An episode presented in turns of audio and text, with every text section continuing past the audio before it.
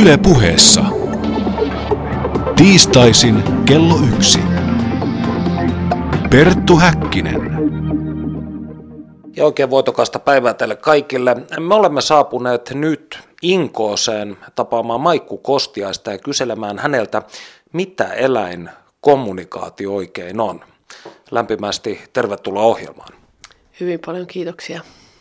Aloitetaan sitten aivan perusasioista, koska suurin osa kuulijoista me on luultavasti täysiä ummikoita tämän asian suhteen, niin kuin itsekin olen. Mitä eläinkommunikaatio on, Maikku?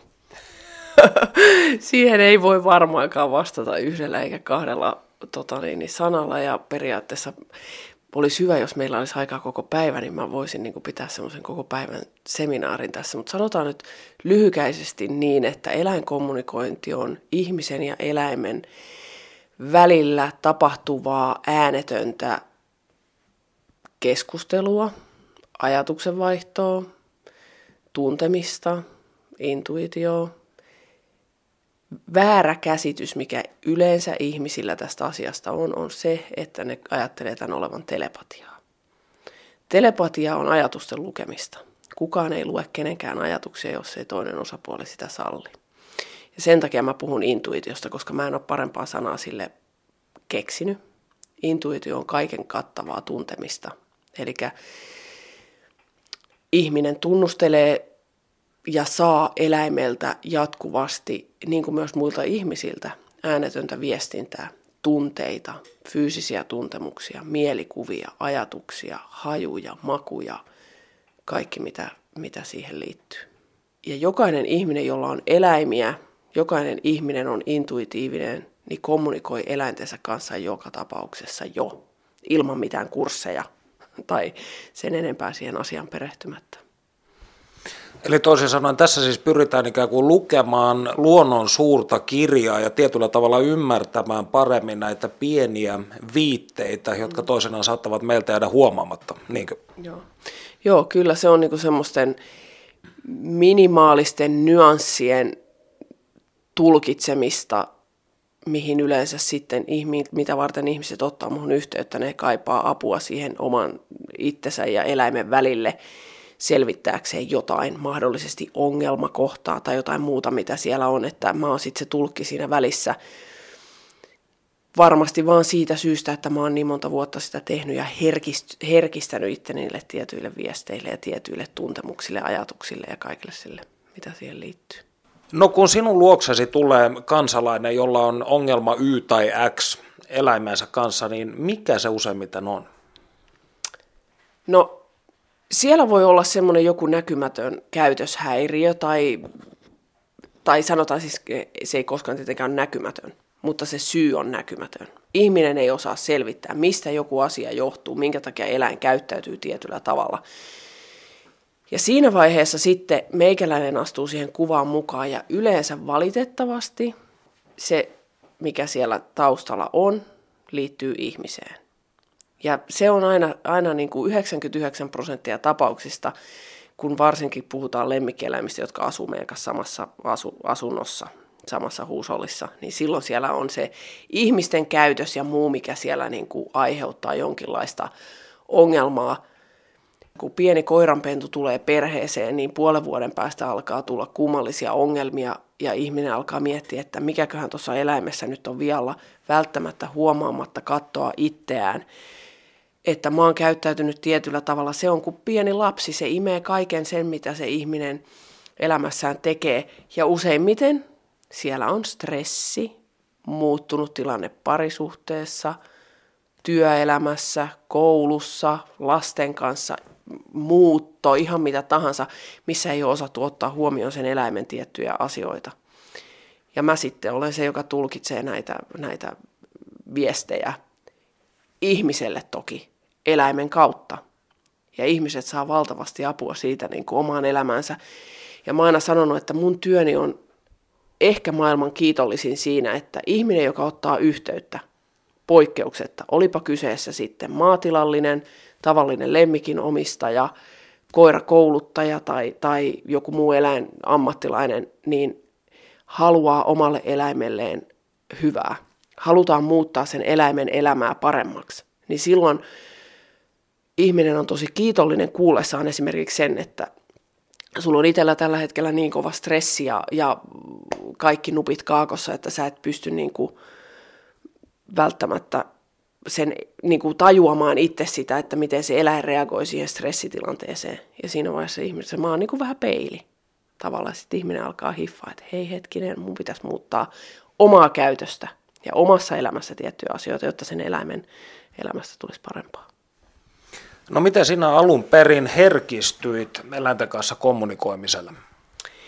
No kaikkihan lähti siitä, että mä menetin ensimmäisen koirani Joonaksen, kun Joonas täytti viisi vuotta ja siitä lähti se prosessi liikkeelle, että mä aloin tutkia, onko eläimellä kuoleman jälkeistä elämää, mihin se joutui, mitä sille tapahtui, minkä takia sen piti poistua täältä viisivuotiaana aivan täysin niin kuin yllättäen ja muuta.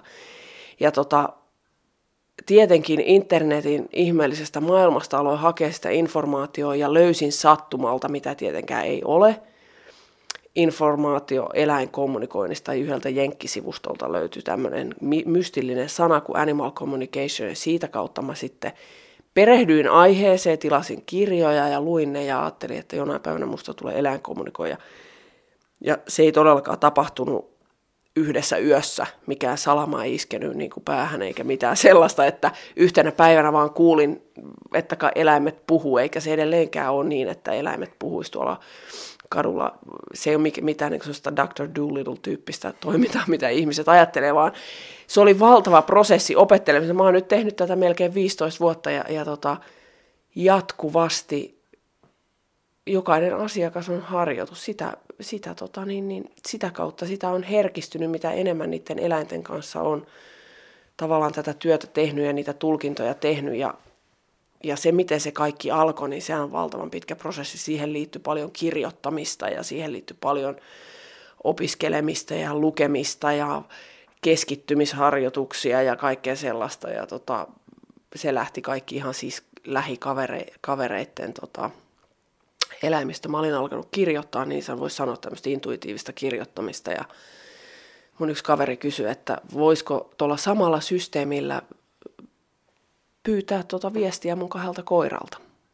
Mä sanoin, että no mikä siinä kokeillaan ja tota, mä kirjoitin sitten viestin näistä koirista, mikä oli yllättävän paikkansa pitävä ja, ja oltiin tosi hämmästyneitä kaikki siitä, mitä sieltä tuli. Ja sen jälkeen mä harjoittelin sitä kirjoittamista lisää ja lisää ja vähän vielä lisää. Ja sitten mä muutin sitä tyyliä siinä vaiheessa, kun mä avasin nettisivut. Ihmiset alkoi kirjoittaa mulle sähköpostia. Mä aloin vastaamaan suoraan kirjoittamalla niitä viestejä koneelle. Ihmiset lähettää mulle valokuvan eläimestä ja, ja tämä on tietysti vähän mystillistä, voidaan mennä siihen lisää, että mitä siinä sitten tapahtuu, mutta mä istun kotona ja kirjoitan ja, ja kaiken mitä mieleen siinä hetkessä niin kuin juolahtaa, kun se viesti lähtee sieltä purkautuu. Se siis onko kyse tietyllä tavalla kanavoinnista? Joo. Alussa, alussa se oli kanavointia. Se oli ihan puhdasta sellaista automaattikirjoitusta, kanavointia sen eläimen niin kuin ajatuksista ja sitä, sitä kautta. Se kuulosti siltä, niin kuin se eläin olisi puhunut suoraan.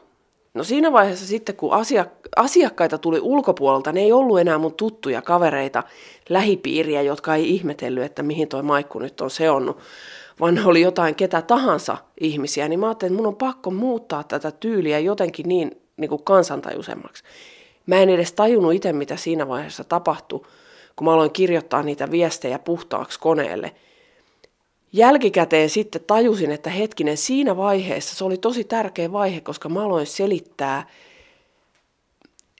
mitä kaikkea muuta mä tunsin ja koin ja näin ja haistoin ja maistoin ja ajattelin sitä kanavointia kirjoittaessani. Ja siinä vaiheessa mä aloin näkemään vaikka rakennuksia, muita eläimiä, värejä, maistamaan jonkun maun suussani tai kuulemaan jotakin ääniä ja mitä ikinä visioita ja muuta. Mä aloin niitä purkaa siihen samaan viestiin. Ja, ja sitä kautta ne alkoi niin kuin saada muotoonsa sellaiseksi, kun ne on tänä päivänä ne viestit. Ja, ja tota, niin, niin se on ollut kyllä iso askel niin kuin siihen, mitä se on nyt. Mainitsit tuossa, että kuulet eläimen puhuvan. Niin mitä se siis käytännössä katsoo, mitä se kuulostaa? No se on se, mitä se oli silloin alun alkuja, niin se oli sitä kanavointia. Se kuulostaa, sä kirjoitat sanasta sanaan ikään kuin joku sanelis sulle. Eihän se kuulosta sen kummallisemmalta kuin ihmisenkään puhe. Ja se tietenkin se kaikki suodattuu mun kautta. Mä olen se, joka ottaa sen viestin vastaan. Se näyttää ja kuulostaa tietysti tietyllä tavalla myös minun viestiltäni. Ja sitä on vähän hiukka vaikea niin selittää, koska mä en tietenkään ole ihmisiä, jotka osaa kanavointia selittää niin kuin eh, paremmin. Mutta mä aina sanon, että se riippuu kanavoijasta, millä tavalla se viesti sieltä tulee. Mä, mä ajatellut aina, että okei, että mä oon jonkinlainen uh, vastaanotin siinä vaiheessa, kun mä kanavoin. Nykyään mä en oikeastaan kanavoi ollenkaan. Mä oon yrittänyt tässä joku aika sitten uudestaan niin kuin tehdä sellaista kynällä kirjoitettua kanavointia, niin ei siitä, ei siitä tuu mitään. Pitäisi harjoitella taas aktiivisesti, kun mä oon niin paljon tehnyt tätä, miten mä teen sen nytte. Mutta tota, niin, se, on, se on suoraa semmoista soljuvaa tekstiä. Niin kuin esimerkiksi, no, hyvä, hyvä esimerkki voisi olla mun kirja, minkä mä oon kirjoittanut Hiljaisen viisauden voima aikanaan, niin siinä on, se on kanavoitua tekstiä. Siinä eläimet puhuu. Ja sehän tietenkin kuulostaa siltä, kun ihminen lukee, niin ihminen omassa päässään sen äänen kuulee niin kuin kuulee. Ja vaikka sä luet sammakon viestiä sieltä, niin sehän jokainen kuulee sen omalla tavallaan. Ja tässä muuten hyvä sivukaneetti, kun ihmiset kysyy, mulla on asiakkaita ympäri maailmaa, niin ihmiset kysyy, että pitääkö sen eläimen puhua suomeen. No ei tietenkään. Se on ihan sama, jos mulla on kiinalainen koira asiakkaana, enhän mäkään puhu Kiinaa. No omistaja tietysti, omistajan kanssa kommunikoidaan englanniksi. Mähän kuulen aina kaiken omalla äidinkielelläni, eikö niin? Jos mä näen mielessäni kuvan talosta, niin talo on talo. Ei se sitä mulle kiinaksi lähetä. Mä, mä näen mielessäni kuvan talosta ja kirjoitan paperille house. Niin yksinkertaista.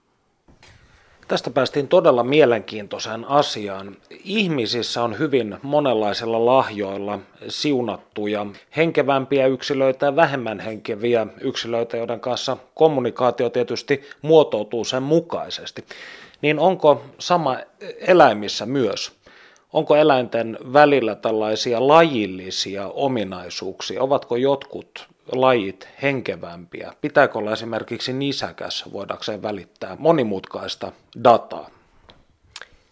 Ei tarvi olla. Kaikki eläimet on äärimmäisen henkisiä.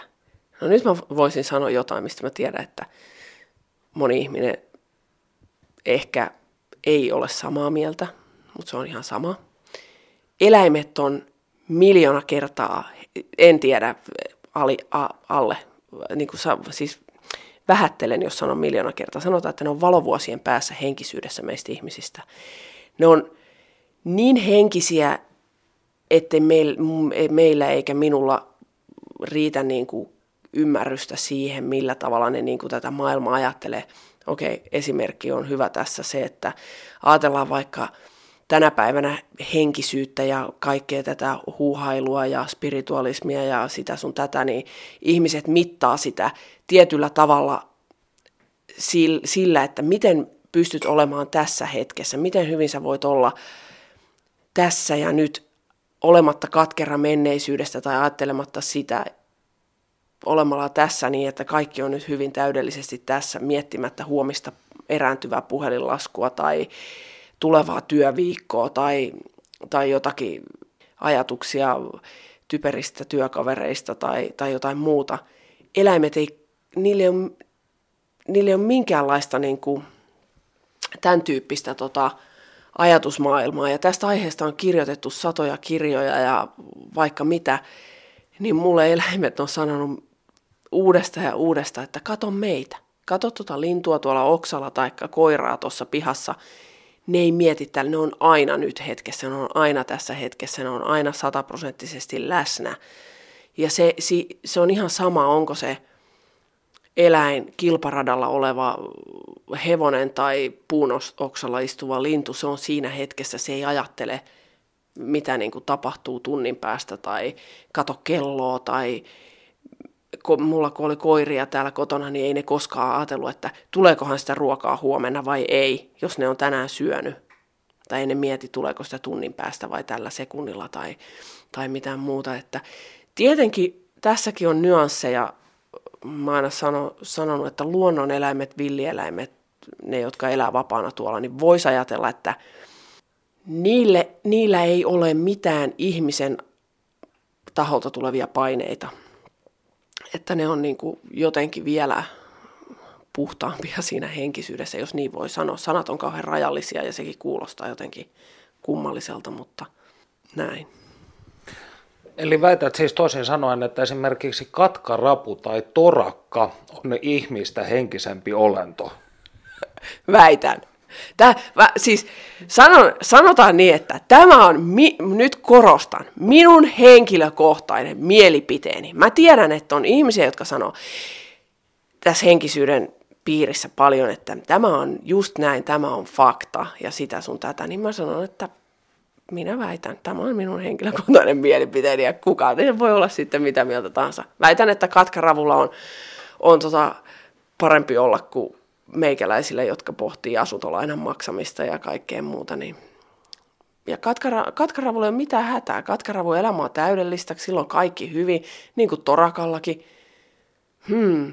Ainoa kohta niiden elämässä, kun niiden elämässä tulee mullistuksia tai, tai niille, aset, ni, niille tulee jonkinlainen uhka, on se tilanne, kun siihen kuvaan tulee ihminen. Hmm, tämä maailma olisi ehkä parempi paikka meille kaikille ilman meitä ihmisiä.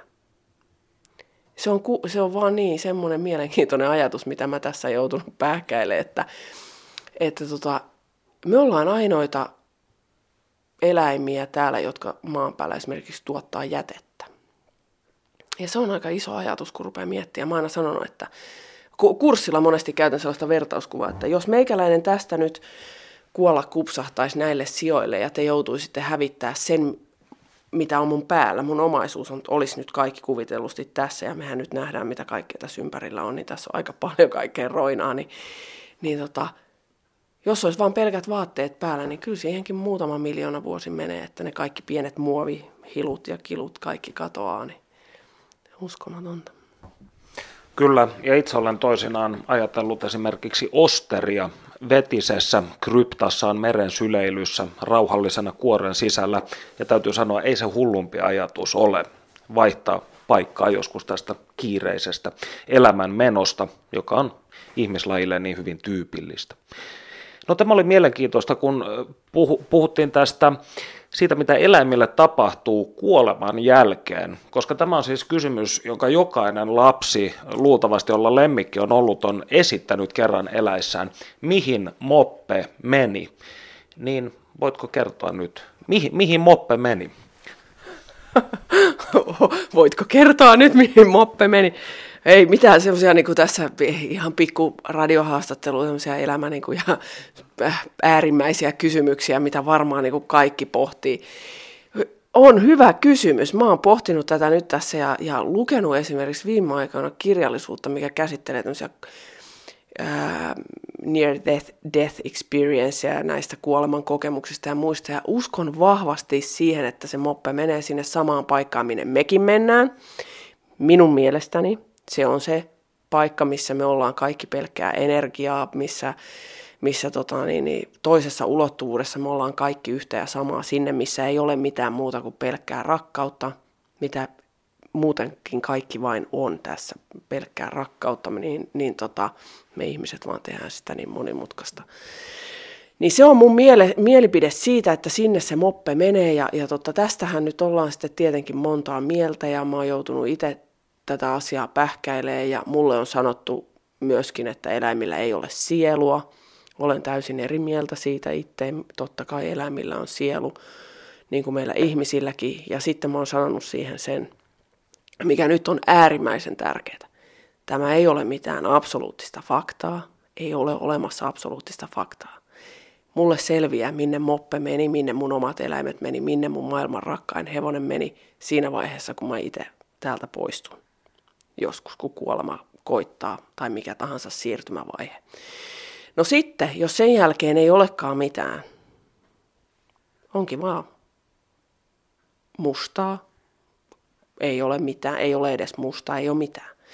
Niin se, siinä mä sitten on sanonutkin kaikille, että heittäkää mut sitten sinne kuoppaan ja pankaa multaa päälle ja sanokaa, että Maikulla oli helkkari mielenkiintoinen elämä, että silloin oli ainakin vilkas mielikuvitus ja, ja, ja se tapas maailman ihanimpia, mielenkiintoisimpia ihmisiä ja eläimiä, eikä, eikä en, en mä tiedä. Mä tota, tää, ihan niin kuin lyhykäisesti, tää, mä oon lukenut tämmöisen Anita Morjanin kirjan, mikä on ehkä tärkein kirja, mitä mä oon koskaan lukenut. Hän oli sairastunut syöpään ja, ja kuoli siihen ja palasi takaisin kertomaan oman tarinansa niin kuin sieltä kuoleman rajan takaa ja tota, suosittelen sitä jokaiselle. Hän parani niin kuin viikossa 70 prosenttia kasvamista oli poissa ja tänä päivänä mä oon tavannut hänet henkilökohtaisesti myös ja on täysin terve, kiertää ympäri maailmaa. Ja hän sanoi, että, että eläimillä kyllä on sielu, ne on siellä samassa paikassa kuin kaikki muutkin.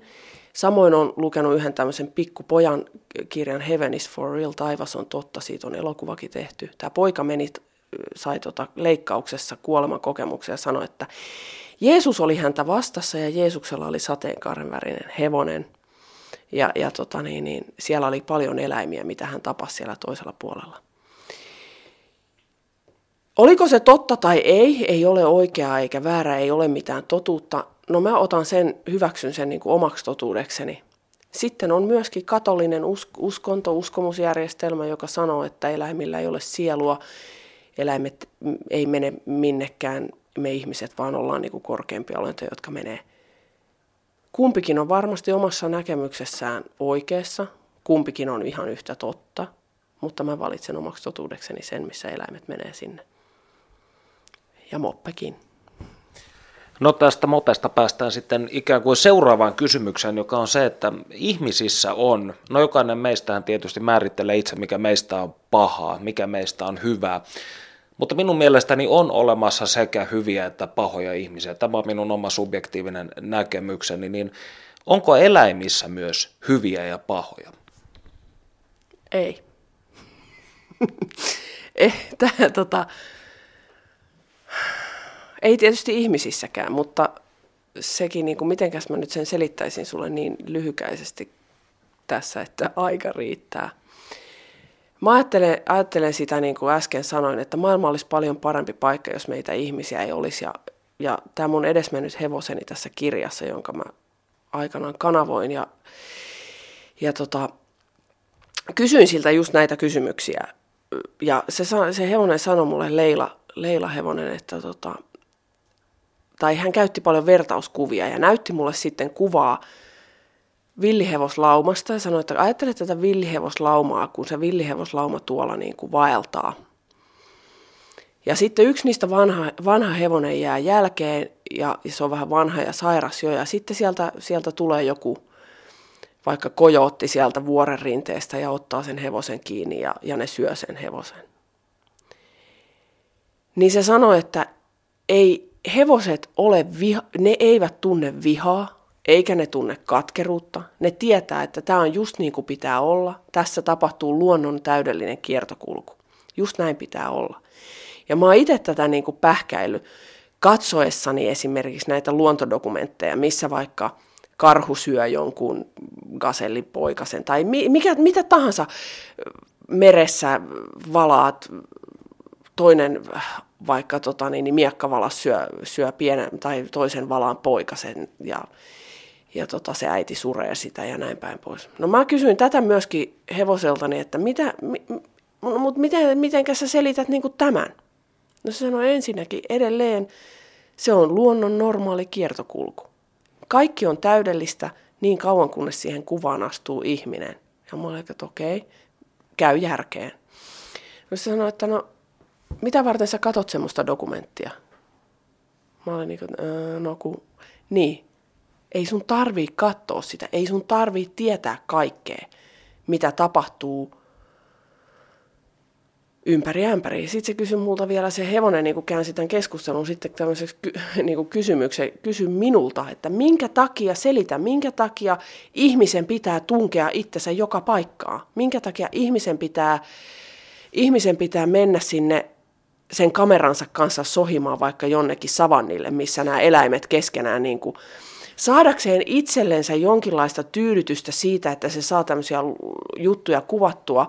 Okei, sehän on mahtavaa, että me nähdään sitä, mitä siellä luonnossa tapahtuu. Totta kai. Sehän on, se, nehän on ihan upeita juttuja ja upeita kokemuksia ja, ja, ja se tuodaan meidän, meille esimerkiksi television välityksellä.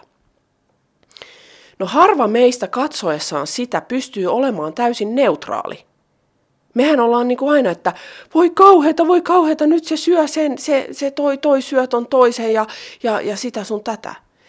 Ihmiset sanoo mulle, että joo, että toi eläinkommunikointi, että se sillä lailla niin kuin tekee noista eläimistä, sä yrität tehdä niistä niin kuin ihmisen kaltaisia ja sähän voit rangaista koiraa vaikka viikon päästä siitä, kun se on syönyt jonkun kengän tuolla eteisessä. Ei, ei, ei, ei. Eläin on aina eläin, koira on koira, kissa on kissa. Niin tässä niin kuin tulee vähän semmoinen jännä fiilis, että eikö me katsoessamme jotakin luontodokumentteja tai tehdessämme tämmöisiä, missä toinen tappaa toisen tai jotain muuta, yritetä jollain tavalla kehittää niiden eläinten välille sellaista ihmismäistä draamaa, mitä ei ole olemassakaan. Kaikki on täydellistä. Sitten mä aina sanonut ihmisille, että, että siinä vaiheessa, kun katsotaan tuommoista, niin sehän on, kun me ajatellaan, sehän on niin kuin se normaali ketju, miten se menee.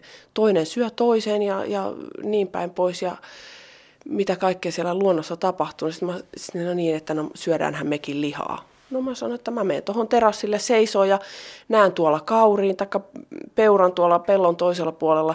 Otan tuosta jalat alleni ja, ja kipasen sen peuran tuosta kiinni ja syön sen suihin ja silmät ja kaikki karvoinen, karvoinen päivinen raakana. Niin, öö, okei, okay, ei onnistunut. No ehkä mun ei sitten ollut tarkoitus syödä sitä. Itse mietin aina lapsena sitä, kun kolkkasin haukia rannalla – otin niitä katiskasta ja löin niitä tuolla kalikalla päähän ja tuijotin niiden suuriin silmiin ja mietin, että mitenköhän ne suhtautuvat tähän. Niin voitko kertoa minulle? No ei, enpä ole tuota miettinyt, mutta sanotaan nyt niin, että kala on eläin niin kuin kaikki muutkin. Että sitähän nyt muuten siis on tehty tutkimuksia ihan tässä viime aikoina. En osaa siihen sen paremmin vastata, pitäisi sen hauen kanssa kommunikoida, varmasti tehdä niin kommunikointi, mutta, mutta siis on tehty tutkimuksia, että kala tuntee kipua ja kala, kala on elävä ja hengittävä olento. Tällainen mielen, mielenkiintoinen. Justiinsa ei ole niin kauhean kauaa, kun mä luin sellaisen tutkimuksen jostakin, niin tota, hmm, siinähän sitä voi sitten pohdiskella. Että niin mietin lähinnä sitä, että ovatko nämä hauet ja siijat ikään kuin olleet minulle vihaisia silloin, kun minä pienenä pojan viikarina olen halunnut jotain halstrattavaa kesämökillä. En usko. En, en mä ole koskaan tavannut eläintä, joka olisi kokenut vihaa. Perttu Häkkinen.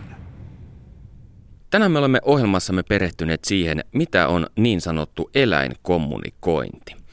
Tieteiskirjallisuudessa on puolestaan esiintynyt läpi aikojen idea siitä, että ihminen kykenee kommunikoimaan koneiden kanssa ajatuksen voimalla. Tänä päivänä se ei ole enää pelkkää tieteisfantasiaa ja olenkin nyt tullut tapaamaan aiheen tiimoilta Aalto-yliopiston professori Lauri Parkkosta, joka tekee tutkimustyötä niin kutsuttujen aivokäyttöliittymien parissa. Oikein hyvää päivää, Lauri Parkkonen. Hyvää päivää. Aivokäyttöliittymätermistä minulle syntyy ensimmäisenä mielikuva, jossa ihminen ohjaa kotitietokonetta jonkinlaisen kypärän avulla. Vastaako tämä mielikuva lainkaan todellisuutta? No pitkään aikaan sillä ei tainnut olla mitään tekemistä todellisuuden kanssa. Enemmän oli kysymys tällaisista tietees, tieteen tekoon liittyvistä asioista ja ehkä myös sitten potilaiden ää, hyvinvoinnin parantamiseen liittyvistä tekniikoista. Mutta nyt muutaman viime vuoden aikana on tullut markkinoille tämmöisiä kuluttajan ulottuvilla olevia yksinkertaisia laitteita, joilla pystytään näitä aivosähkökäyriä tai EEGtä auttavasti mittaamaan ja, ja, ja näillä laitteilla voidaan tehdä tämmöisiä yksinkertaisia aivokäyttöliittymiä. Milloin tiede alkoi tehdä vakavissaan tutkimustyötä aivokäyttöliittymien parissa?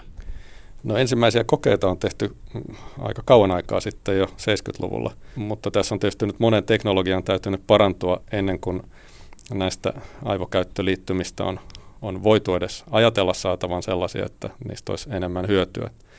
Sanotaan nyt tässä viimeinen, viimeisen ehkä 15 vuoden aikana niin on, on tapahtunut tämmöistä nopeampaa kehitystä. Millainen on tämä aivokäyttöliittymän tekniikka? Mitä se mittaa? Mittaa ja kuinka? No suurin osa näistä mittaa aivojen sähköistä toimintaa, mutta tämä mittaus voidaan nyt tehdä hyvin eri tavalla. Voidaan mitata tähän koehenkilöön tai käyttäjään ää, kajoamatta, joka tarkoittaa sitä, että tämä mittaus tehdään pään ulkopuolelta tai pään pinnalta tämmöisellä perinteisellä EEG-systeemillä. Silloin saadaan kyllä tietoa aivojen sähköisestä toiminnasta, mutta ei kovin tarkasti. Sen sijaan sitten joillakin potilailla, halvauspotilailla, niin voidaan ajatella, ja on jonkun verran tehtykin kokeita, että heille on implantoitu tämmöinen elektrodimatriisi, joka kerää tietysti sit huomattavasti tarkemmin tietoa suoraan joko sieltä ihan aivokudoksen sisältä tai sitten aivokuoren pinnalta, mutta kuitenkin kallon sisältä. Ja nämä kaksi tekniikkaa nyt tuottaa tietysti paljon tarkempaa informaatiota ja niitä voidaan käyttää paljon paremmin sitten vaikka tämmöisen proteesiraajan ohjaamiseen. Tavallisin tapa suunnitella tämmöinen aivokäyttöliittymä on se, että pyritään mittaamaan niitä aivosignaaleita, jotka liittyy liikkeiden tuottamiseen tai liikkeiden kuvitteluun. Itse asiassa nämä kaksi asiaa ei ole kauhean kaukana toisistaan. Liikkeiden kuvittelu tuottaa karkeasti katsottuna niin aika samanlaisia signaaleita kuin niiden liikkeiden varsinainen suorittaminen. Ovatko nämä signaalit samanlaisia kaikilla ihmisille? Jos me esimerkiksi mietimme kumpikin yhtä aikaa maratonjuoksua, niin tapahtuuko meidän molempien aivoissa samanlaisia asioita? Hyvin karkealla skaalalla kyllä, jos sanotaan, että kumpikin miettii juoksua ää, verrattuna siihen, että miettii vaikka jotain runoa, niin nämä kaksi tilaa voidaan kyllä erottaa. Että sellaiset asiat on, tai sillä tasolla ää, ihmisten aivot toimii melko samantyyppisesti. Mutta se, että miettiikö sadan metrin juoksua vai maratonjuoksua, niin, niin, niin sitä ei ainakaan voida erottaa sillä tavalla, että nämä olisi samanlaisia nämä sanotaan signaalimuodot kahdella henkilöllä. Eli jos minut kytkettäisiin tällaiseen laitteeseen, joka mittaisi minun signaalejani aivoista, niin tämä laite pitäisi ilmeisesti siis kalibroida jollain tavoin. Kyllä. Parhaat tulokset saadaan sillä tavalla, että se laitteisto opetetaan tämän kyseisen henkilön aivotoiminnan kanssa. Eli annetaan tai pyydetään henkilöä ajattelemaan tietyllä tavalla, mitataan signaaleita tämän opetusvaiheen aikana ja sitten näitä signaaleita käytetään tämmöisen koneoppimisalgoritmin opettamiseen. Tämä algoritmi muodostaa mallin tämän henkilön aivotoiminnan tai näistä signaaleista. Ja sitten käyttäen tätä mallia, niin sitten myöhemmissä vaiheissa pyrkii ennustamaan, että millä tavalla henkilö on sitten ajatellut. Mutta tässä nyt pitää muistaa, että kysymys on vain tämmöisistä karkeista, sanotaan niin kuin ajattelun luokista. Ei, ei niin kuin yksittäisiä detaljoituja ajatuksia ei, ei, ei pystytä tunnistamaan. Esimerkiksi voidaan ajatella just, että jos henkilö ajattelee vaikka vasemman käden liikuttamista verrattuna siihen, että ajattelee oikean käden liikuttamista, niin tällaiset erot pystytään helposti tunnistamaan. Ja ne jopa yleistyy henkilöstä toiseen. Että jos tämä laite opetetaan yhdellä henkilöllä opettamaan vasemman käden liikuttelu oikean käden liikuttelusta tai sen kuvittelusta, niin se melko hyvin toimii myös jollain muullakin henkilöllä. Millaisia mahdollisuuksia tämä tarjoaa esimerkiksi lääketieteelle? Tieteelle? Onko olemassa toimivia proteeseja? No kyllä tätä aika, aika innokkaasti tutkitaan nyt useammassakin paikassa ympäri maailmaa. Tosiaan on kehitetty tämmöisiä eksoskeletoneja, jo, joissa neliraaja halvautunut potilaskin voisi periaatteessa sitten liikkua ja olla vuorovaikutuksessa ympäristönsä kanssa. Mutta tällaisten monimutkaisten proteesien käyttäminen onnistuu oikeastaan vaan näillä niin sanotuilla invasiivisilla, eli implantoiduilla elektrodeilla. Et niillä luetaan liikeaivokuorelta tyypillisesti signaaleja. Sitten siinä on monimutkainen tietokoneessa oleva mallinnusohjelma, jolla, jolla sitten jalostetaan näistä signaaleista sitten liikkeen ohjauskäskyjä tämän exoskeletonin raajoja ohjaaville moottoreille. Onko tässä operaatiossa kyse siitä, että ihmisen aivoihin siis leikkauksessa laitetaan jonkinlaisia antureita, jotka, jotka mittaavat suoraan sieltä tietoa? No tätä on siis hyvin vähän tehty, mutta on kuitenkin tehty, että, että joillakin potilailla niin tällaista on, on tosiaan kokeellisesti tehty, mutta ei missään tapauksessa ole kysymys mistään yleisestä tekniikasta ainakaan vielä. Kuinka hyvin nämä tekniikat toimivat? Pystyykö tuollaisella robottikädellä esimerkiksi tarttumaan kahvikuppiin, joka on pöydällä? No se on suurin piirtein se, missä tällä hetkellä mennään, että tällaisia yksinkertaisia kädenliikkeitä ja tarttumista voidaan tehdä. Apinakokeissa on pystytty tekemään järjestely, jossa apina käyttää oman oikean kätensä asemesta tällaista robottikättä, jossa on useita niveliä ja ilmeisesti erilliset sormetkin ja, ja apina pystyy syöttämään itse itseään tämän robottikäden avulla pelkästään ajattelemalla sen käden liikuttamista. Tämä on ehkä nyt tällä hetkellä monimutkaisinta, mitä näillä on voitu tehdä. Että sitten ihmisen tapauksessa niin äh, ollaan pikkasen ehkä vaatimattomalla, vaatimattomammalla tasolla sen takia, että näiden signaalien kerääminen on, on, on vaikeampaa. Mitkä ovat tänä päivänä suurimmat haasteet tämän tekniikan kehittämisessä? No ilman muuta se hankalin asia on saada ää, tarkkoja mittauksia aivojen sähköisestä toiminnasta. Terveille ihmisille tarkoitetut aivokäyttöliittymät, jossa luonnollisesti mitataan pelkästään pään ulkopuolelta näitä signaaleita, niin johtuen sekä kallon luun huonosta sähköjohtavuudesta, että sitten taas päänähän melko hyvästä sähköjohtavuudesta, niin nämä signaalit, ää, niiden ää, jakauma suttaantuu, eli me ei, me ei saada semmoista tarkkaa tietoa siitä, että missä kohdassa aivokuorella nämä signaalit on syntynyt, ja tämän takia niin me ei pystytä erottelemaan kovinkaan hyvin sit niitä, niitä alueita. Esimerkkinä voisi sanoa, että jos haluttaisiin tehdä tämmöinen käsiproteesi, jossa yksittäisiä sormia voisi liikutella, niin näiden sormien edustusalueiden tai niistä tulevien signaalien poimiminen pään ulkopuolella tehtävillä mittauksilla niin on erittäin hankalaa, ellei mahdotonta. Sen sijaan, jos nämä mit- mittaukset tehtäisiin suoraan liikaivokuorelta, niin silloin tämä on taas mahdollista. Eli suurin haaste on ilman muuta se, että miten saadaan mitattua riittävän tarkasti signaaleita aivoista. Keinoälyn parissa työskentelevät tutkijat käyvät keskusteluja siitä, että piileekö heidän työssään vaaroja. Voiko kehittynyt keinoäly nousta kapinaan ihmistä vastaan? Mikä on tilanne aivokäyttöliittymätutkijoiden suhteen? Puhutteko te eettisistä ongelmista, jotka liittyvät ajatusten lukemiseen? Nämä asiat on pitkälti nyt aika lailla tulevaisuuden juttu tai kaukana tulevaisuudessa enemmänkin taas siellä tieteiskirjallisuuden puolella. Mutta kyllä näitä keskusteluja silti käydään. Nyt aivokäyttöliittymien osalta niin se eettinen puoli liittyy ehkä enemmän siihen, että onko mahdollista saada henkilön tahtoa vastoin sitten esille asioita, joita hän ei haluaisi paljastaa. Nykyisissä aivokäyttöliittymissä niin, niin tämä pelko on yleensä perusteeton, koska tosiaan tämmöisiä yksittäisiä ajatuksia ei millään, millään sieltä voida lukea, että pelkästään hyvin kontrolloiduilla ärsykkeillä – ja yhtäaikaisella aivotoiminnan mittaamisella niin voidaan tunnistaa esimerkiksi asioita, jotka on tuttuja tälle mitattavalle henkilölle, mutta, mutta yleisesti tällaisten mutkikkaampien ajatusten lukeminen on täysin mahdotonta. Tällä puolella nyt nämä eettiset ongelmat on, on, on, on aika pieniä ainakin tällä hetkellä. Kerrotko vielä esimerkin siitä, että kuinka näillä laitteilla on mahdollista selvittää se, mikä asia on ihmiselle tuttu ja mikä ei? No tämmöinen tuttuus tuottaa tietynlaisen tämmöisen sähköisen aivovasteen ja nyt voidaan esimerkiksi ajatella koe, jossa esitetään peräkkäin ärsykkeitä, sanotaan vaikka henkilöiden kasvoja, joista sitten yhdet kasvot on henkilölle tutut, niin tämä nämä yhdet kasvot voidaan näiden aivovasteiden perusteella tunnistaa.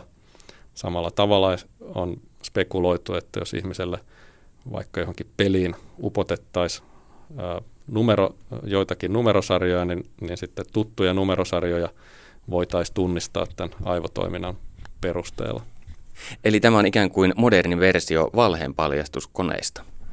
No tietyssä mielessä kyllä, mutta pitää tietysti myös suhtautua varauksella, että nämä tällaisten tunnistusten onnistumisen todennäköisyys ei ole todellakaan 100 prosenttia. Ja lisäksi sitten se vielä riippuu henkilöstä, että kuinka hyvin tämä, tämä onnistuu ylipäätänsä, että, että sen takia ää, tätä nyt ei voi pitää minä vakuuttavana todisteena suuntaan tai toiseen. Tulipa siitä nyt mitä hyvänsä tällaisesta tunnistuskokeesta. Minä kirjoitan työkseni lehtijuttuja, joita naputan kannettavalla tietokoneella. Milloin koittaa päivä, jolloin minä pystyn kanavoimaan artikkelit suoraan aivoistani tietokoneelle käyttämättä näppäimistöä? No tämä on nykyäänkin jo mahdollista kyllä kirjoittaa ajatuksen voimalla. Tämmöisiä tekniikoita on, on olemassa ja kyllä ne toimii kohtuullisesti, mutta luulen, että kyllästyisit sellaisen käyttöön hyvin nopeasti, koska hyvällä motoriikalla varustettu ihminen kirjoittaa tavallisella näppäimistöllä huomattavasti nopeammin kuin tämmöisellä aivokäyttöliittymällä ja virheettömämmin. Perttu Häkkinen. Uskotko sinä reinkarnaatioon? Uskon. Pitääkö paikkaansa, että sinunkin eläinperheessäsi on tapahtunut reinkarnoitumista? Toimittaja on hyvin lukenut nettisivuja. Joo, kyllä. Tota niin, niin, siis tämä on ihan niin kuin omaa päätelmää ja jälleen kerran oma mie- mielipide ja tuntemus siitä, että silloin kun Joonas, Joonas juuri tämä, mistä kaikki alkoi, niin, niin lähti täältä maan päältä, niin siitä meni, oliko siitä mennyt vuoden verran, niin tota, ihan yllättäen, täysin ei millään tavalla sen rotunen koira, jota olisin koskaan kattonut, niin taas yhteen sattumien ja, ja synkronismin kautta päätyi meille sitten Hannes-koira ja, ja tota, tämä pikkunen kottoni koira alkoi käyttäytyä samalla tavalla kuin korki. Ja, ja se niin kuin herätti minussa sellaisia kummallisia ajatuksia siitä, että onkohan tässä nyt käynyt niin, että se Joonas-koira on tullut takaisin. Ja, ja, ja siinä oli niin kuin tämmöisiä esimerkiksi, että koira pa- alkoi paimentaa mua näykkimällä nilkkoihin, niin kuin korki tekee, ja se nukkui täsmälleen samassa paikassa. Ja ei tietenkään se ollut niin kuin millään tavalla se ollut saman näköinen, eikä se ollut missään nimessä sama persona, koska siinä on myöskin oma persona, voimakas persoonansa, mutta tota, kyllä mä uskon vahvasti siihen, että ne tulee uudestaan, uudestaan meidän elämään, jos niin on tarkoitettu. Ei tietenkään kaikki, mutta monesti näin käy. No täytyy sanoa, nämä ajatukset, joita sinä esität, ovat verrattain epäortodoksisia tässä nykykulttuurissa, niin kuinka ihmiset suhtautuvat näihin? Saatko osaksesi paljon arvostelua? Yllättävän vähän. Yllättävän vähän negatiivista kritiikkiä ja arvostelua. Ja mä uskoisin itse vahvasti, että se johtuu ihan siitä, että mä en, mulla ei ole minkäänlaista tarvetta alkaa intää kenenkään kanssa – eikä uskotella kenellekään yhtään mitään. Yhtäkään asiakasta mä en ole tuolta kadulta korvasta raahannut. Joka ikinen asiakas on tullut asiakkaaksi omasta tahdostaan. Monet asiakkaat palaa uudestaan kerta toisensa jälkeen. Vuosien saatossa, niin kauan kuin mä oon tätä tehnyt, on hämmentävää ollut huomata, miten paljon esimerkiksi mun kurssilla on käynyt ihmislääkäreitä tai eläinlääkäreitä tai eläinten kouluttajia. Ihmiset tulee mun kurssille ja ne sanoo, että Kaksi vuotta sitten mä olin aivan sataprosenttisen varma, että mä en ikinä tämmöiseen humpuukin sorru. Sitten niiden omassa elämässä on tapahtunut jotain ja ne sanoo, että okei, mä tulin uteliaisuudesta nyt tänne. Tai joku sanoo, että ehkä sun kannattaisi mennä sinne tai jotain muuta. Kaikki menee just niin kuin pitää. Että, että tota, ja, ja just se, että mä en koskaan sano, että tämä on niin kuin absoluuttinen fakta tai totuus tai uskonto tai mitään muuta. Ihmiset saa siitä apuvälineitä – omaan elämäänsä tai omaan työhönsä tai johonkin. Onpa mun kurssille tullut ihmisiä niinkin, että kun mä oon ollut 21 vuotta aikana Finnairilla töissä, niin joku tuli ja sanoi, että mä luin, että sä oot ollut Finnairilla töissä, että mä ajattelin, että sä et ole ihan täysin seonnut, että sun kurssille voi tulla. Vuonna 2008 Leila hevosesi kuoli. Pystytkö saamaan hänen yhteyden nyt esimerkiksi, kun istumme tässä pöydän ääressä? Onko kanava tietyllä tavalla koko ajan auki? Leila on ollut viime aikoina vähän kauempana, mutta kyllä se kanava auki on ja kyllä se ihan vahvasti se hevonen meikäläisen elämään vaikuttaa koko ajan, että tota, olemme alkamassa kirjoittamaan uutta kirjaa juuri, että en tiedä miten suuri vaikutus hänellä tulee siihen, siihen sitten olemaan, mutta tota, kyllä, se, kyllä se hevonen niin kuin vahvasti on, on läsnä. Hevonen itse sanoi kirjassa näin, että teille ihmisille kaikista vaikeinta luopumisen jälkeen on käsittää se, että me ollaan edelleen tässä yhtä voimakkaasti läsnä kuin silloin, kun oltiin fyysisessä muodossa. Että ihmiselle se suurin tuska tulee siitä, että enää ei voi koskettaa niin kuin konkreettisesti. Millainen on tyypillinen asiakkaasi vai onko sellaista? Tyypillinen asiakas on lemmikkieläimen omistaja, kissa, koira, hevonen, ne on ne tyypillisimmät. Ja tota, niin, niin, ihan tyypillisin on, on ihminen, joka haluaa tietää, onko eläimellä kaikki hyvin, voisinko tehdä jotain paremmin sen eläimen eteen. Siinä ne niin kuin on päällimmäiset, no kysymys, rakastaako, tietääkö se eläin, että minä rakastan häntä? Nämä on tämmöisiä niin kuin, hmm, totta kai ne tietää sen niin kuin kysymyksiä. Ja tota, niin, niin, kyllä ne niin kuin, tavallaan, jos siellä on joku ongelma taustalla sitten, joku käytösjuttu tai muu, niin ne vaihtelee. Ne voi olla sitten laidasta laitaa ihan, ihan mitä tahansa, tai eläin muuttaa uuteen kotiin, no tykkääkö se olla siellä, tai tulee uusi eläinkaveri perheeseen ja, ja näin päin pois. Niin tämmöisiä erilaisia kysymyksiä, se, siis variaatiokirjo on ihan ääretön. No sinullahan on, tämä luultavasti kiinnostaa myös kuulijoitamme, sinullahan on ollut myös maailman tähtiäkin asiakkaidasi. Eikö tämä pidä paikkaansa? Kyllä, kyllä. Nyt turha vaatimattomuus pois. Nimiä. Siis tota niin, niin olen siis Lisa Williamsin koirien kanssa kommunikoinut, joka on tota niin, niin medio tuolta äh, Kaliforniasta ja, ja Suomessakin käynyt. Victoria Stilveltä koirakouluttaja on, on tota niin, niin, ollut yhteistyökumppanina ja sitten siellä Kaliforniassa tämmöinen Gentle Barn Farmi, missä on kaikenlaisia laidasta laitaan maatalouselämiä. Siellä niiden eläinten kanssa olen kommunikoinut ja siellä on muun muassa Ellen DeGenereksen kaksi lehmää, niin heidän kanssaan olen kommunikoinut. Se on muistaakseni, jos en väärin muista, niin se on varmaan netissäkin löydettävissä se kommunikointi ihan kaikkia. Sain luvan sen julkaista, että tota, he, ne heidän nimensä olivat Holy ja Madonna. He, he Holy Cow ja, ja Madonna, he, ne ristivät nämä tota, lehmät. Ja olen siellä muutaman kerran, mä oon nähnytkin, tavannutkin lehmät henkilökohtaisesti, niin ihan, ihan tota, mielettömiä olentoja.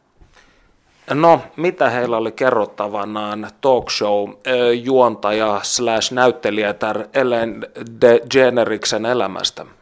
Kuule, mä siis nyt en ihan, siitä on niin kauan, muutama vuosi aikaa, en muista, mutta se oli kyllä hyvin tämmöinen niin kuin, hyvin niin kuin maailmoja syleilevä viesti muistan. Ne oli aika nuoria vielä silloin ja ne oli ihan siis kun ne pelastettiin, sinne adoptoitiin ne lehmät, niin ne oli ihan kuoleman kielissä olevia vasikoita. Toinen ei muistaakseni pystynyt kävelemään ja, ja tota, se oli...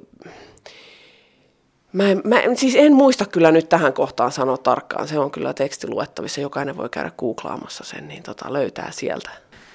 Olen tuonut tänne Inkooseen eh, tähän viehättävään puutalo-idylliin muassani myös yhden asiakkaan, joka kuulijoillemme varmasti on hyvin tuttu.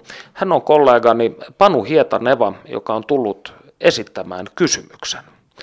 Ole hyvä, Panu. Minä omistin aikoinaan Rusetti Marsun, joka kulki nimellä Nahkasakke, ja tuolloin asustelin Lappeen rannassa. Ajoimme useasti autolla Helsingin ja Lappeenrannan väliä, ja kerran Korian ABCn pihassa kävi niin, että lukitsin Marsuni autoon. Ja kului useampi tunti, kunnes poliisit tulivat paikalle ja avasivat minulle tämän auton ovet ja pääsin ottamaan sieltä Marsun, joka oli siinä vaiheessa käsitykseni mukaan hieman ehkä nälissään tai muuten peloissaan. Ja tämä asia on jäänyt minua vaivaa, vaivaamaan suuresti. Marsu on toki siirtynyt jo Manan majoille aikaa sitten, mutta haluaisin nyt kysyä sinun kauttasi, että järkyttyykö nahkasakke tästä tapauksesta? Ai, ai. No tää, siis normaalistihan tämä tila, tilanne tota, niin, niin menisi nyt niin, että, että jos olisit tuosta ovesta tullut sisälle ja sinulla olisi nahkasaken valokuva mukana, ja sitten ihmiset sanoo, no se Maikku kommunikoi valokuvien kanssa. Ei, minä, se valokuvahan olisi nyt tässä tapauksessa ainoastaan keskittymisapuväline. Aina kommunikoida niin kuin kurssillakin valoku- valokuvassa olevan eläimen kanssa. Maailma on täynnä erinäköisiä värisiä kokoisia eläimiä, niin se on niin kuin tavallaan se, mihin me keskitymme. Ja mä nyt niin kuin sieluni silmin näen sen, näen sen, tota, sen, sen nahkasaken siellä autossa ja, ja tää, tota, tämähän on niin kuin mielenkiintoinen tilanne siinä mielessä, että tota, tämä ei ole ensimmäinen kerta, kerta kun tota, tapahtuu niin, että, että kun kysymyksessä on jyrsiä, niin ne näyttää itsensä, itsensä tota, aivan valtavan kokoisena. Ja, ja tota niin, niin, kyllä se nyt kyllä nauraa ihan, ihan tota, semmoista raikuvaa naurua, että sun nahkasakkeja, ei sillä kyllä tästä mitään traumaa ole jäänyt tästä tänne autoon jäämisestä. Vaikka se olisi, vaikka se olisi siihen kuumuuteen niin kuin tukahtunut ja po, täältä maan päältä poistunut ihan, ihan niin kuin siitä, siitä syystä, niin ei siltikään se ihminen jää ja takertuu aina siihen hetkeen, kun jotain on tapahtunut, jotain traumaattista, ja me aletaan miettiä, että onko näin tai onko näin. Tämä liittyy just siihen, mitä aikaisemmin sanoin, että eläin on aina tässä hetkessä. Ei, ne, ei niille koskaan tota, ää, jää mitkään asiat vaivaamaan niin kuin meitä, meitä ihmisiä. Tämä on helpottavaa kuulla. Toivottavasti Sakke voi hyvin siellä, missä hän ikinä onkaan. Suomessa tämä eläinkommunikointi, skene tai kulttuuri on verrattain pieni käsittääkseni, mutta eikö esimerkiksi Amerikan Yhdysvalloissa tämä toiminta ole jo hyvin laajamittaista ja suosittuakin? Joo, on siis. Tota, Suomessa enemmän ihmisiä tietää tästä, mitä niin kuin uskoisi ja kuvittelisi, mutta ihmiset ei varmaan puhu siitä, koska se on tietysti Suomessa, halutaan pitää asiat omana tietona ja ei haluta tulla sillä näkyville. Mutta Jenkkilässä niin sanotaan nyt vaikka joku Hollywood, niin siellähän kaikilla staroilla on omat kommunikoijat ja eh, eläinten kanssa ja tota niin, niin se on, kun sä menet siellä jonnekin paikkaan ja esittelet, vaikka nyt kun käytiin, oltiin kolme kuukautta talvella siellä Floridassa ja mentiin monille hevosfarmeille ja ihmisten kotiin, missä oli eläimiä ja sanoi, että mä oon eläinkommunikoija. Ai jaa, wow. He, ne tietää heti, mistä on kysymys, sun ei tarvitse alkaa selittää, että mitä se on ja se on sitä tai tätä ja ne on ihan innoissaan. Se on hyvin niin kuin, normaalia, sanotaan näin siellä. Mistä hyvät eläinkommunikoijat on tehty? Eläinkommunikoija, hyvä eläinkommunikoija, voisi niinku suorastaan ajatella niinku eettisiä asioita ja tota, ne on pitää asiakkaan tiedot tietysti omana, omana tietonaan, on empaattinen ja rakastava, ei tuomitse, ei eläintä eikä ihmistä siinä tilanteessa, mikä se milloinkin on. Ja tota niin, niin nämä on, niinku se, nämä on ne per, periaatteessa varmaan tärkeimmät asiat. Yksi sellainen asia, jota olen miettinyt vuosikaudet, on se, että pitävätkö eläimet ihmisiä typerinä? Toisinaan. Ei aina, mutta toisinaan. Toisinaan kyllä joo. Lyhyt vastaus. Ei, me en, me, en osaa perustella muuta kuin sen, että kyllä ne, kyllähän ne tietenkin siis, no taas kun ajatellaan tätä keskustelua, mitä tässä on käyty, niin jos me ajateltaisiin vähäkään yhtään yksinkertaisemmin, niin me ei oltaisi niin typeriä. Tämä oli jo lähestulkoon tällainen seniläinen koan. Mitä, Maikku, olet itse oppinut eläimiltä? Olen oppinut, tämä on, siis, tämä on niin kuin täydellinen kysymys. Siis olen oppinut eläimiltä tärkeimmät asiat, mitä kukaan ihminen elämässä voi oppia. Tai tietysti kukaan ihminen, tässä nyt tarkoitan itseäni, mutta olen oppinut niin kuin pyyteetöntä rakkautta. Se, sen, että, että eläin ei koskaan tuomitse, ei kadehdi. Meidän pitäisi katsoa itseämme eläimen silmiin. Eläimet ei koskaan kato peiliin, onko tukka hyvin, näkyykö kello, onko mä, mä lihava, onko mä laiha, onko mulla nyt rillit, onko mä sitä tai tätä, pitäisikö laittaa potoksia tai ei eläimet hyväksyy, meidän pitäisi, ne on opettanut mulle hyväksyntää. Just sitä, että pitää hyväksyä asiat sellaisena kuin ne on. Kaikki on täydellistä tässä ja nyt. Ja vielä tärkeämpi asia, mitä mä oon oppinut, on luottamus. Ja sen mä oon oppinut tältä hevoseltani, edesmenneeltä hevoselta, joka tota, poistui täältä maan päältä myöskin hyvin yllättäen, kuoli ähkyyn. Ja tota, niin, niin mä sitä siinä sitten tietysti rukoilin ja tein kaikkeni, mitä ikinä tulee mieleen sillä sen tuskan niin kuin hetkellä. Ja, ja kun se hevonen oli täältä poistunut sitten, niin mulle sanottiin, että sä et uskonut ja luottanut tarpeeksi siihen, että, että tota, se paranee.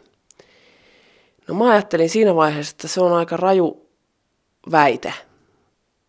Ja, ja tota, nyt kun mennään ajassa eteenpäin ja mä tajusin sitten, että – mulle sanoi sitten yksi toinen ihminen, että kyllä se, se oli niin merkittävä tapahtuma, että se varmasti sulle selviää jossain vaiheessa, että, minkä takia se hevonen täältä poistui. Ja vuosi sen poistumisen jälkeen niin alkoi asioita tapahtua ja, ja mä aloin kirjoittaa ja sitten siitä muutama vuosi eteenpäin niin me julkaistiin kirja ja, ja me, minä ja hevonen ja mulla oli tästäkin muutamakin selvännäkijä sanonut ja, mä, ja hevonen sanoi mulle ja mä en uskonut sitä, että tämmöistä, äh, mä olin, että no ei kai.